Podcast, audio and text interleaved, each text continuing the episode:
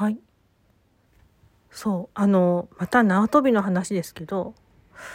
最初ね、縄跳び飛び始めた時はね、やっぱりなんかついに数を数えてたんですね。1、2、3、4、5、6って。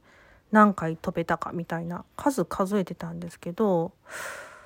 なんかやっぱりその数数えてることもなんかちょっと集中途切れる感じがしたのでそっからはねなんか空見ながらただぼーっとしながら飛んでますね。まあどうでもいい話ですけどね。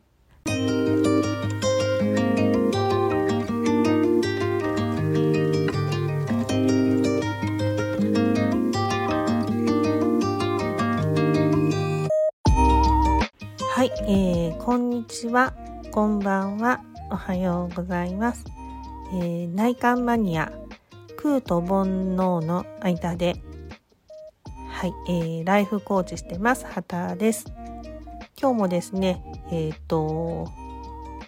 内観を、まあ、日頃からやり倒してたら、えーと、空と煩悩の間をこう行き来するようになったライフコーチの畑ちゃまがですね自分のこう内観を通して、えー、気づいたこと体験したことなどを、えーと、お話ししていこうなと思っています。はい。で、え、ー、と今日なんですけど、えっ、ー、とちょっと最近知った言葉をあの紹介してみようと思います。でどんな言葉かっていうと「寮母」っていう言葉なんですね。あと母がこうちょうど書道教室でお習字でこう書いていた言葉なんですけど「寮母」の「寮」っていう字は両方の量、えー、一両千両とかの量っていう量っていう漢字と「棒」は忘れるって書いて「えーと、量を」っていう風に読むそうなんですね。でなんかすごいなんかおなんか興味惹かれたんですよね。こうお習字のお手本の本にはですね言葉の解説もあの書いてあったんですね。でそこにはですね例えばこう生死を忘れるとか、うん、貧富を忘れるとか苦楽を忘れるとか、まあ、そういうゼロ百的なうん二元的な考え方をやめることですっていうふうにまあ書かれてありました。こう例えばこう生きてる時に死んだらどうしようどうしようってこうくよくよもやもやと考えずにですね、まあ、こう生きることにこう集中するとこう死を忘れることがまあできる。で、まあ、さらにですねその死ぬことも生きてることも両方とも忘れるとこう自分の心にですね静寂が得られるよっていうふうにまあ説明で書いてあったんですね。でまあこれまあどんな言葉なのかなってネットでも調べてみたんですけどネットで調べたらなんか前後だそうです。はい。なんかそんな風に書いてましたね。うん。なんかそれ見て思ったんですけどねこう私も普段こう特にモヤモヤするなっていう風な時にこう内観して自分の内側をこう、どういうふうになってるのかなってこう丁寧に見ていくとよくこう対立的なような感じのこう二極化した捉え方をしてる自分にやっぱりこう気づくことがあるんですね。でそういったこう二極化した捉え方をしてる自分に気づいたらちょっと切り替えて、えっと、今はその二極化した捉え方してるんだなただそう感じてる自分がいるんだなただそんなことが起こってるんだなそれだけだなってこう淡々とこう俯瞰するような感じでこう自分の内側を見ていくように、えーと、切り替えていくんですよね。そしたらこう二極化した捉え方自体こう超えていくような感じが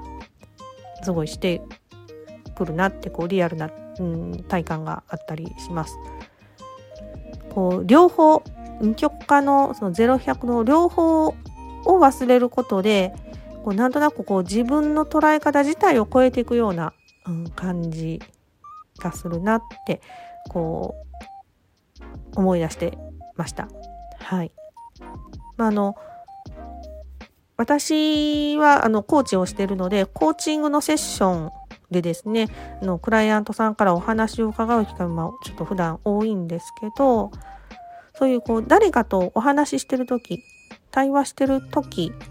とかに、うん、相手のお話聞いて、こう自分の内側にこう自動的にパッて反射的に反応しちゃうこう自分特有の捉え方みたいなこと。でなんかそういうのをですねもう全部忘れてただただこう相手のお話を聞くっていうんですかね。こう心静寂でありながら相手の方のお話を聞いてる状態っていうのがこうコーチングのセッションをしてる時いわゆるコーチ自身のこう資質みたいなとこですごく肝心なことだなってこう日頃からやっぱり感じてるところもあって。はい、なのでまあ何て言うのかな。聞き手例えばコーチだとかその相手の話聞いてる人の状態が両母の状態でただただ聞くっていう風なあ場面を作ってるとその相手の方や、まあ、クライアントさんとか、まあ、その話し手の方が自分自身とすごく丁寧に対話をしていけるような環境が整うなっていう風にえー、っと合わせて感じてます。はい。なんかあの、もやもやした時とか、えっ、ー、と、誰かとお話ししてて聞いてる会話の中でもやもやした時とかにですね、こういう両母っていう、うん、単語をちょっとふと思い出してみると、ちょっとそこで自分に、うん、客観的になれて、えっと、冷静にもやもやが、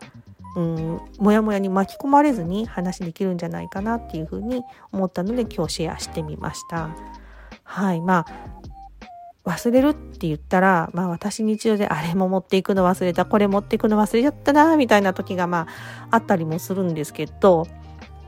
それはですね、やっぱりちょっと、あの、出かける前に持ち物確認はした方がいいと思いますっていう、また両母とはちょっと違うところがね、えー、必要なのかなって、えっ、ー、と、合わせて思いながら、はい。なんか、今日はそんなことを、新しい言葉を知ってこんなこと思ったよっていうお話をしてみました。はい。また何かね、内観したりとか、そうですね、あの、して気づいたことあったら音声取っていこうと思います。ではではまた失礼します。